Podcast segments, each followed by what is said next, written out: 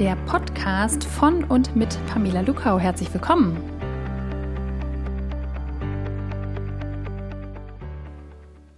Los geht's heute mal mit einer kleinen Quizfrage, die eigentlich eine heimliche Gretchenfrage ist. Und die Frage an Sie lautet, was ist eigentlich der Stoff, aus dem die Träume gemacht sind? Wir sind hier nicht in Hollywood, schon klar, aber wir sind im Bereich des Selbstmanagements, im Bereich des persönlichen Verhaltens. Was ist die Essenz, die macht, dass manche Träume Wirklichkeit werden und andere eben nicht?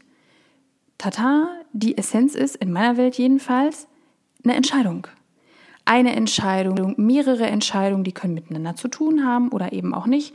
Die können einmal getroffen worden sein und schon seit Jahren oder gar Jahrzehnten irgendwie wirksam in place sein. Die können aber auch gerade von gestern stammen und Ausdruck ihrer besten Idee von sich selbst und der Welt beinhalten. Wenn sie denn getroffen sind. Der Fokus heute liegt auf der Idee von warten, kostet. Meine Überlegung und auch meine Erfahrung aus den zahlreichen Einzelcoachings oder auch aus meiner Trainerin-Erfahrung seit mehr als ja, 17 Jahren, ich habe gezählt, Wahnsinn, ähm, ist, dass Entscheidungen, die nicht getroffen sind, für die meisten mindestens genauso aufregend sind wie Entscheidungen, die getroffen sind und vielleicht auch nicht so gut funktioniert haben. These, warten kostet. Und ich möchte Sie heute einladen, mal mit mir gemeinsam zu schauen, wie ist denn das bei Ihnen so? Also wie ist denn so die Ratio von getroffenen zu nicht getroffenen Entscheidungen? Und ist Ihnen eigentlich bewusst, wie teuer Sie das zu stehen kommt? Und dass die Überlegung, eine Entscheidung doch zu treffen, selbst wenn es nicht die für Sie theoretisch allerbest denkbarste ist, warum es möglicherweise doch eine gute Idee ist. Und warten kostet, einzuleiten, ist ideal mit der Erinnerung an Lebensbereiche. Wenn ich jetzt sage, warten kostet übrigens, wie viele Entscheidungen haben Sie noch nicht getroffen, dann fallen Ihnen vielleicht eins, zwei unmittelbar ein. Ähm, lassen Sie uns aber noch mal ganz kurz hier an der Stelle innehalten und gucken, in welchem Lebensbereich Ihnen die eigentlich einfallen.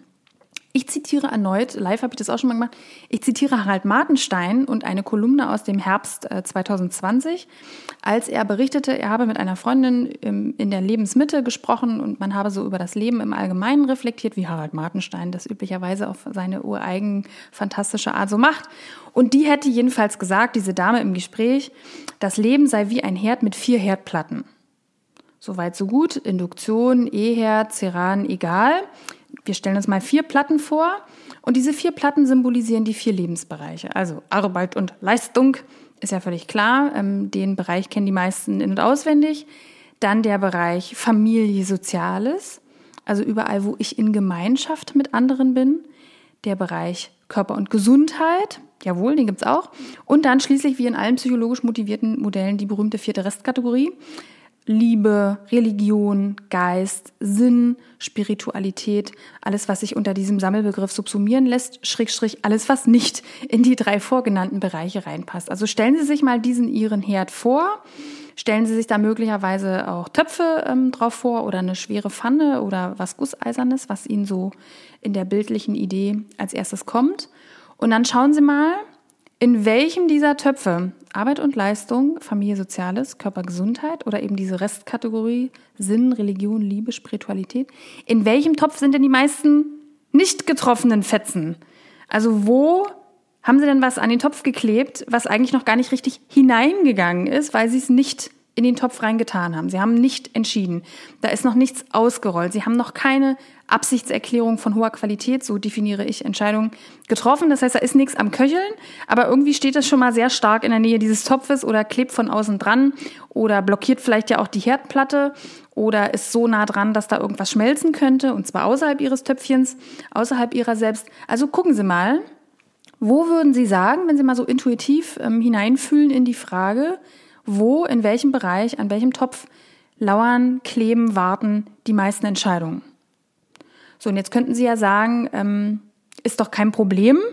Ähm, ich habe ja Entscheidungen getroffen. Ich habe ja was in den Topf hineingetan. Aber wenn Sie in diesem ganz, ganz einfachen Bild mal bleiben, dann wird eben allein hier schon klar, dass wenn ich Sachen direkt neben der Herdplatte postiere oder von außen an den Topf ranschmiere, dass das sehr wohl Auswirkungen hat auf das, was da köchelt.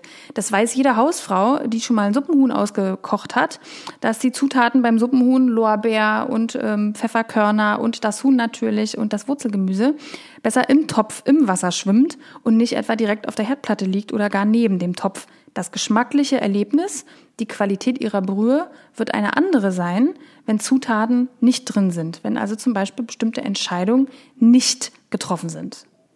So, das ist die metaphorische Anleitung, sich mit diesem Thema mal zu befassen. Was Sie auch machen könnten, herzliche Einladung, wenn Sie gerade können, nehmen Sie sich einen Stift und ein Stück Papier, machen Sie es physisch, damit es einen hohen Grad von Verbindlichkeit für Sie auch bekommt. Stoppen Sie dann das Band für, na sagen wir mal, drei Minuten, ähm, wer es eilig hat, ähm, fünf Minuten, wer mehr Zeit hat und wer es ernsthaft und seriös und wirksam machen will, nehmen Sie sich sieben Minuten. Stoppen Sie das Band, stoppen Sie den Podcast und schreiben Sie mal alle Entscheidungen hintereinander auf Ihrem Blatt Papier auf, die Ihnen in den Sinn kommen, die Sie nicht getroffen haben.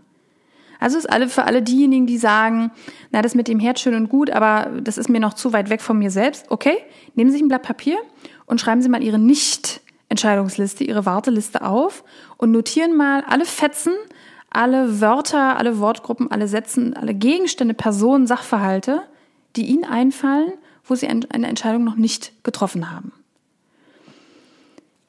So, das wäre dann hier die Pause. Dann machen Sie das jetzt und hören dann einfach gleich weiter.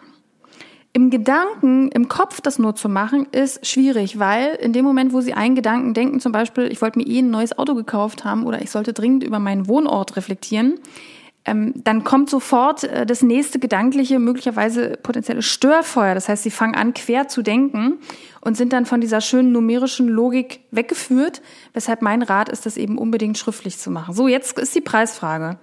Wie viele Entscheidungsfetzen, Schnipsel stehen denn auf Ihrer Liste? Ich kann Ihnen, sind wahrscheinlich ja neugierig und wollen mal wissen, wie ist denn das so bei anderen? Also meine Erfahrung aus dem Präsenzbetrieb, wenn ich sowas in Präsenz äh, mit Gruppen gemacht habe, dann waren nach sieben Minuten die Listen so irgendwo zwischen 30 und 50 Items. Also 30 bis 50 Entscheidungsschnipseln, Bullet Points, ähm, Punkte, die sich die äh, Person in einem Live-Kontext, in einem Seminar mit mir aufgeschrieben hatten, wenn sie sieben Minuten oder mehr Zeit dafür hatten. 30 bis 50. So, was Sie jetzt als nächstes machen können, ist mal einzukreisen, welche Entscheidungen von denen, die Sie dann nicht getroffen haben, haben Sie denn in Ihrer Welt schon lange nicht getroffen? Also wo würden Sie sagen, wenn ich mich vor anderthalb Jahren hingesetzt hätte und die Liste geschrieben hätte, da wäre der Punkt auch schon mit drauf gewesen. Geben Sie dem doch mal irgendeine Farbe oder machen Sie irgendeine Straffierung oder sowas, dass Sie wissen, welche Entscheidungen sind denn das eigentlich? Die Sie also wirklich schon lange, lange, lange begleiten, wo also weder Mohrrübe noch Porree äh, noch Kartoffel äh, in dem Suppentopf landen konnte, weil Sie eine Entscheidung nicht getroffen haben. Die zweite Überlegung ist die, sich mal bewusst zu machen, wo auf dieser Liste tauchen Entscheidungssachverhalte auf, die wirklich nur Sie alleine betreffen. Also wo sie eben nicht ähm, sich selbst exkulpieren sagen könnten, na ja, da warte ich noch auf Infos oder da warte ich noch, dass mein Vorgesetzter was sagt oder wenn nur mein Partner endlich auch einen Tanzkurs möchte machen. Also nehmen Sie mal die Sachen noch mal, lassen Sie stehen, sondern kreisen Sie mal nur noch mal die ein, wo Sie sagen, das bin ja nur ich. Also das ist etwas, was ich für mich entscheide, eine Absichtserklärung von hoher Qualität. Ich entscheide fortan, so oder so oder dies oder das zu tun oder eben auch nichts zu tun, dazu kommen wir dann noch später. Ähm, und ich habe es nicht gemacht. Also es sind Entscheidungen, die offen sind. Wir gucken heute nur mal auf diese beiden Sachverhalte. Also erstens, die Liste ist schon seit anderthalb Jahren da. Die These ist ja, warten kostet. Wenn Sie über die Dauer von Monaten, ganz egal wie viele Monate das jetzt bei Ihnen konkret sind, mit einer Entscheidung schwanger gehen, dann ist es ja mitnichten so, dass das keine Energie kostet. Bleiben wir mal bei dem Beispiel mit dem Autokauf. Wenn Sie die Überlegung haben, einen Pkw anzuschaffen oder ein was auch immer, irgendwas, mit dem man fahren kann, Sie haben diesen Gedanken einmal gefasst, die waren möglicherweise vielleicht auch im Autohaus, haben einschlägige Webseiten aufgesucht oder haben mit Menschen über Autos, die die fahren oder nicht fahren, irgendwie gesprochen, haben aber nicht entschieden. In ihrem Arbeitsspeicher, wenn sie denn ein Personalcomputer wären, läuft diese Entscheidung, läuft dieser Loop, wie wir im Coaching-Bereich sagen, diese, dieser Kreis gewissermaßen, den Sie da aufgemacht haben gedanklich, der läuft ja munter weiter. Das heißt, jedes Mal, wenn Sie auf einer Straße sind und Autos sehen, jedes Mal, wenn Sie an einem Autosalon vorbeifahren oder andere Menschen aus Autos ein- und aussteigen sehen, also Sie können sich diesen Wahrnehmungen, die machen, dass dieser Kreis bei Ihnen immer wieder zum Schwingen gebracht wird, Sie können sich dem ja gar nicht entziehen. Beim Thema Autokauf zum Beispiel können Sie es nicht, weil Sie, wenn Sie da draußen in dieser Welt unterwegs sind, Hypothese von mir, wenn Sie nicht gerade auf dem Berg wohnen, permanent im städtischen, aber auch im ländlichen von diesen Dingern irgendwie ähm, betroffen sind, falls Sie sie nämlich sehen oder aber auch selbst in einem sitzen. Das heißt, warten kostet Sie an dieser Stelle, dass Sie permanent auch möglicherweise, ohne dass sie das ganz bewusst merken, Energie dahin geben, diese Frage weiter am Laufen zu halten. Das ist ganz so, als würde ihr Verstand sie die ganze Zeit so subkutan erinnern wollen, von wegen übrigens, hast dich noch nicht entschieden, hast dich noch nicht entschieden. Damit du dich heute gut entscheiden kannst, stelle ich dir auch heute alle Informationen über Autos zur Verfügung, die du heute ähm, äh, wahrgenommen hast, die heute in deinem Erleben, in deiner Welt aufgepoppt sind. Herzlichen Glückwunsch, mache ich heute, mache ich morgen auch. Wir merken das oftmals unterbewusst gar nicht, aber wenn Sie das jetzt mal potenzieren und sich einen Ihrer typischen Tage angucken, die aktuell mit Arbeit und mit Familie Soziales und mit Körpergesundheit und mit dieser vierten Kategorie irgendwie angefüllt sind, also die ganzen Aktivitäten, die ähm, gewissermaßen von diesen vier Lebensbereichen repräsentiert werden, dann fragen Sie sich womöglich, wo geht denn meine Energie eigentlich verloren, die nicht mehr zur Verfügung steht? Was kann ich denn alles nicht mehr machen aktuell? Was findet denn alles aktuell nicht mehr statt? Wofür fehlt Zeit? Wofür fehlt Energie? Wofür fehlt vielleicht auch Geld? Einfach weil eine Nichtentscheidung an anderer Stelle ja auch Kosten erzeugt. Ja, zum Beispiel die möglicherweise teure Autoversicherung oder der Stellplatz oder die Überlegung, wenn Sie eine Familie haben oder einen Rollstuhlfahrer, dass Sie die Infrastruktur in Ihrem Pkw vielleicht gar nicht so transportiert bekommen, wie Sie es mit einem anderen Modell könnten. All das ist die ganze Zeit da, braucht Ihre Kraft, Zeit, Aufmerksamkeit, manchmal auch Ihr Geld und kostet. Manchmal wirklich tatsächlich ganz buchstäblich. Das heißt, es sind Energieräuber, diese Entscheidung. Und wenn Sie jetzt mal wirklich zurückgucken, und sagen, es gibt Entscheidungen, mit denen gehe ich schon sehr, sehr lange schwanger und ich habe sie nicht entschieden, dann können Sie sich das wirklich mal gut bildhaft vor Augen führen, was Sie billigend in Kauf genommen haben, welche Kosten Sie still ähm, und heimlich ertragen haben, nur aufgrund der Tatsache, dass Sie nicht entschieden haben. Die andere Überlegung, das zweite, was ich Sie eingeladen hatte, für sich mal kenntlich zu machen visuell auf Ihrer Liste, ist die Frage, welche Entscheidungen sind nicht getroffen und betreffen nur Sie selbst ganz persönlich.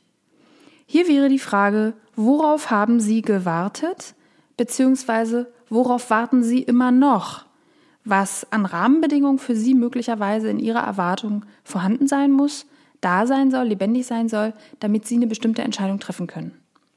Das ist übrigens ähm, ein Punkt, der im Live-Kontext, äh, auch im Coaching eins zu eins, als für die meisten relativ schmerzhaft empfunden wird dieser Moment, wo sie realisieren, auf meiner Liste von Nichtentscheidungen stehen Punkte, die ich selber hätte sehr gut entscheiden können eigentlich. Und wenn ich jetzt zurückgucke, dann weiß ich gar nicht, warum ich das nicht entschieden habe. Dann weiß ich gar nicht, worauf ich gewartet habe. Jetzt drehen wir den Spieß ganz kurz mal um und tun mal so, als würden wir das mal rechtfertigen wollen, diese Nichtentscheidung. Also, ich habe mich nicht entschieden, weil ich noch darauf warten wollte, was mein Mann oder meine Frau, meine Kinder, meine Mitarbeiter irgendwie machen. Ich wollte noch abwarten, was der Zeitgeist so mit sich bringt, ob das Blatt sich da vielleicht noch mal dreht, ob es Entwicklungen gibt, die ich bei meiner Entscheidung gut beachten kann. Drittens, ach, zu teuer. Das ist viel zu viel Geld. In dem Moment, wo ich eigentlich entscheiden wollte, wollte ich mein Geld lieber für was anderes benutzen, also habe ich es dahin nicht hingemacht. Viertens, das ist einfach nicht so wichtig. Also von allen Entscheidungen, die ich hier täglich zu treffen habe, und es betrifft auch viele Verantwortlichkeiten, in denen ich so stecke und meine Rollen, in denen ich stecke, die Aufgaben, die ich im Alltäglichen habe, da ist halt einfach meins nicht so wichtig. Und deshalb habe ich das nach hinten gestellt und warte mal zu. Kommt ihm bekannt vor?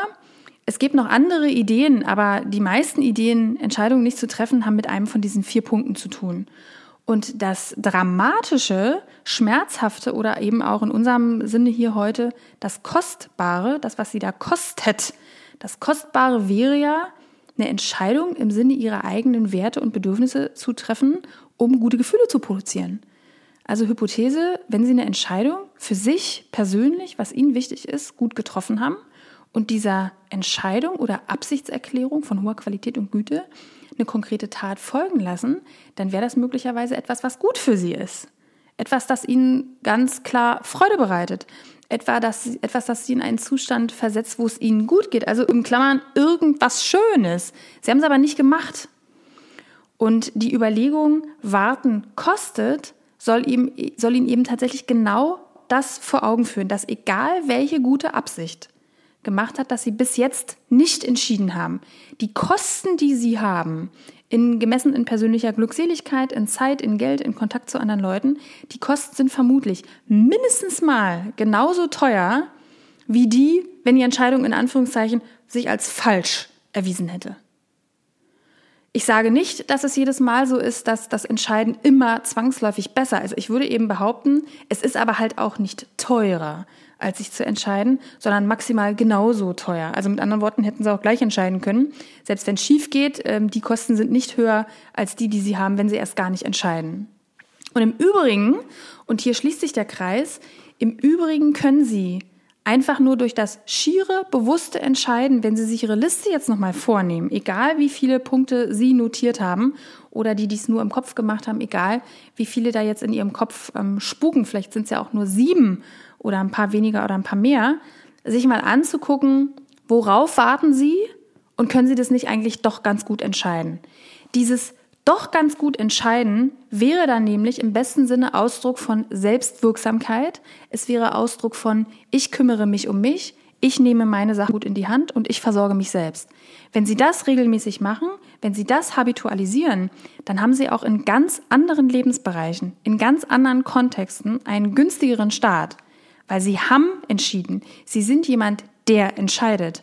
Das macht es auch einfacher, in anderen Kontexten, in anderen Lebensbereichen zu günstigem Verhalten zu gelangen, was nicht nur für sie selbst, sondern eben auch für andere wirksam ist. Ja, zum Thema Entscheidung gäbe es noch viel mehr zu sagen, aber das machen wir dann in einer neuen Folge, in einer nächsten Version. Für den Moment hoffe ich, dass Sie hier ähm, inspiriert und mit einem guten Impuls für sich rausgehen. Und wenn Sie mögen, können Sie mal eine E-Mail schreiben, wie viele Items auf Ihrer Liste wirklich aufgetaucht sind. Tschüss!